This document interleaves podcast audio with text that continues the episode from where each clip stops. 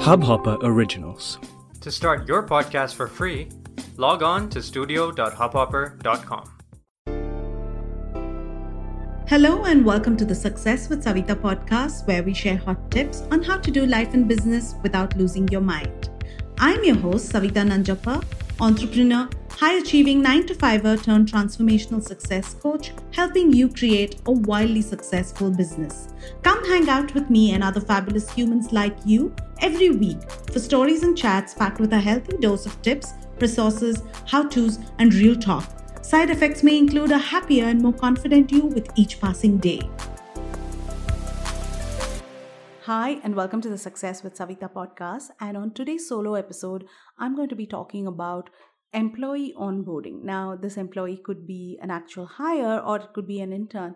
But what most solopreneurs, small business owners miss is not having this onboarding process in place or having an onboarding checklist in place for when they hire in the future. And sometimes it turns out to be quite ad hoc. You hire someone on the fly, like an intern, and then you add another and another and before you know it you have a small team. You're not taking them through what your brand and your business is about what your mission is what are some goals that the company is looking forward to. You missed out on a whole bunch of processes. They don't know some key processes. You've not set up a guideline or a handbook that tells them what the work culture is none of these things. And you know sometimes your business can expand suddenly and you got to hire suddenly and you don't have key processes in place and it can be stressful for you. But the more important reason you should have an employee onboarding checklist or a process is so you can signal to your employees that you're a serious business, you're here to stay. It's not casual, it's not something that you operate fly by the night, and it's a professional place.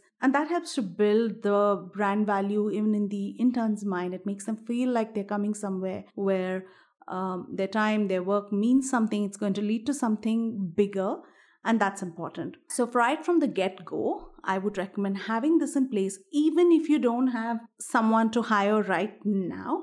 But at some point in the future, you never say never, right? So, you are always going to bring on someone to help you, and that could be one person, that could be a large team. You don't know what it is. But this is a good guiding light that you can have in place, and it also sets the tone for your business. You can be a casual business, you can be a casual workplace, but you still have the important things that matter to people who you want to stay with you in the long run and help you grow your business. You have all of those processes in place. That signals that you're professional. With that, let's get started. Number one is have a role and responsibility, a job description for each role that you hire for when you post a job opening either on social media on your website in the marketplace or um, you know even on an intern hiring platform you need to share the role and description of uh, the role that you're hiring for. So when you're putting together a job description make sure to put down not just what the new hire will be doing but also the detailed responsibilities that this employee is going to be handling. So that's step number one and when you have that, it also makes it easier for you to hire. It helps you become very clear about what each role will be doing. So, starting the job description is a great first step. Next, what you want to do is you've gone through the interview process, you hired this person, and now this person has taken up your offer and is going to join your organization or your company. You want to send, you've already sent the offer letter, obviously, but you want to send a pre first day welcome letter or an orientation email. In this email, you want to include action items the new hire will need to address before they begin work. Maybe uncompleted paperwork or contracts that they need to sign off on, documents maybe that they need to be giving, all of that stuff. In this email, you will also tell them when they should report to work, any other information they need to know, including things such as parking, um, if they're driving themselves, how to get there. What else should your orientation email have? Of course, it should have a nice note to welcome them on board and about how excited you are to have them join your team. But also, it's a good opportunity for you to share your company's vision and mission maybe in this email and the most important part? What to expect on day one? What will day one look like? Will they have training? And if so have you thought through the training schedule? And if you have it ready, if you are able to share it, you should go ahead and share it in their orientation email. This will help the new team member prepare for day one. Now that you've got that out of the way, the next step is if they're going to be not working online but working with you inside your organization. And you are going to be giving them a workstation then you need to organize that. Know what equipment the new hire will need logins passwords all of that. Keep that handy. Maybe make a little note that you can or create a welcome packet which includes the wi-fi password all of this stuff. And also identify where they will be sitting. And if you need to get any of their tech stuff sorted out. Also during this phase, you want to ensure that things like email IDs are ready for them to use from the get. If you have a physical office and they're going to be, now that we are slowly opening up uh, from the pandemic, and they're going to be working out of this office space with you, if it's a bigger space or if it's part of a co working space or part of a office building, then you want to just on day one walk them, plan out the office store, show them where everything is, show them the pantry, the office fridge, all of this stuff. Also, how they can order their first meal if they are going to be ordering in or if they're going to be bringing their own meals. That's something to talk about. And of course, also how they can get their coffee. It's important to make the new hire feel welcomed and help paint a picture of what their day to day will look like.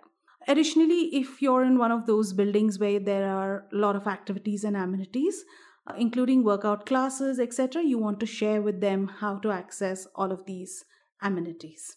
With that done, moving on, what you want to do day one, they've arrived, you've taken them through all of this. Now you want to set up and share with them your training schedule. Sometimes we get so busy that we want to do, we want to train our new interns and new hires. That's the reason why we hired them because we're already so busy. But this is something I recommend taking the time to plan out. Set up a training schedule. It can be one hour in a day that you're walking them through certain processes and steps, but it is required. If people don't know what to do and we're expecting them to, you know, know everything on day one, then that's that's how you set yourself up for failure. What you want to do is to set yourself up for success. So plan out the training schedule. Another thing that you can do is if you have more than one team member you've already hired in the past, there are other employees in your team, you could have your training schedule planned such that the new joinee gets to spend time with each of the other team members and they can walk them through the processes that they cover, they handle. So the training schedule is really important. I had a, a formal internship program run and on day one, one of the things that I did was walk them through a company presentation, do an orientation call. And then after that, every day for one week, one hour, I had a training schedule in place and we walked them through all the important things from email marketing to blog post writing to content writing. I even had a couple of guest experts come to walk them through simple things like SEO and content writing. And it does make a difference. So plan this out along with your other team members and see if you can create a solid training schedule which will set you up for success. Now that you've got this in place, next you want to plan out what is going to be their first week, right? What is going to be their work? Once the training is done, then on the job, what are they going to be doing? Are you clear about it? And do you have a way to share the workload with them or what they need to be doing in a step by step manner? You don't want to dump everything on them and hope that they have initiative and they understand what they need to do. But can you roll out the workload in a step by step manner? It may not be practical always, but it depends. Sometimes new joinees are joining you in the middle of chaos um, but you have to make it so that they can succeed so that while it's hard today tomorrow is going to look better.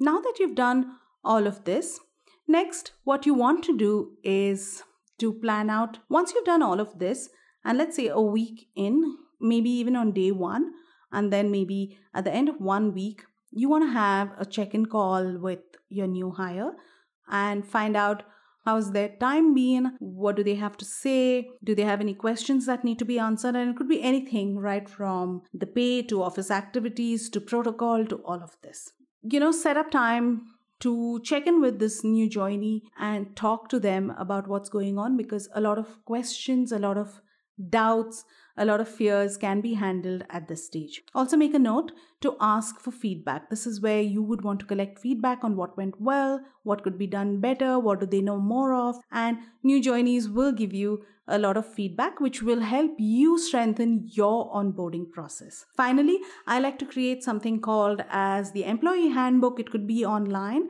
it could be like an ebook. This is where you give them your company's values, the mission, vision, maybe even the holiday list, culture. This is where you can describe what the company culture is, what are some things that you expect from them, and what they can expect from you. And then if you have this put together as a nicely made handbook that you can create even on canva you could either choose to give them a hard copy or you can give them access to you know you can download or email the pdf to them with that I come to the end of sharing with you what an employee onboarding process should look like for a small business owner, or if you're just hiring even one person, it's great to do that. With that, we come to the end of this on employee onboarding process and what week one and the first few days of a new employee should look like. Set up all these processes improve it better it. You don't have to follow everything that i said. You can create your own process but do have a process in place. It's really going to help you build a great team. If you have all this in place, you don't need to scramble when things get really busy to put some processes in place. And with that, if you have any questions, find me on my Instagram handle, Success with Savita. Send me a DM or feel free to find me on my website or email me. Thank you for listening in and let me know how you like this episode. Leave us a review, leave us a five star rating if you liked it, and share with a friend.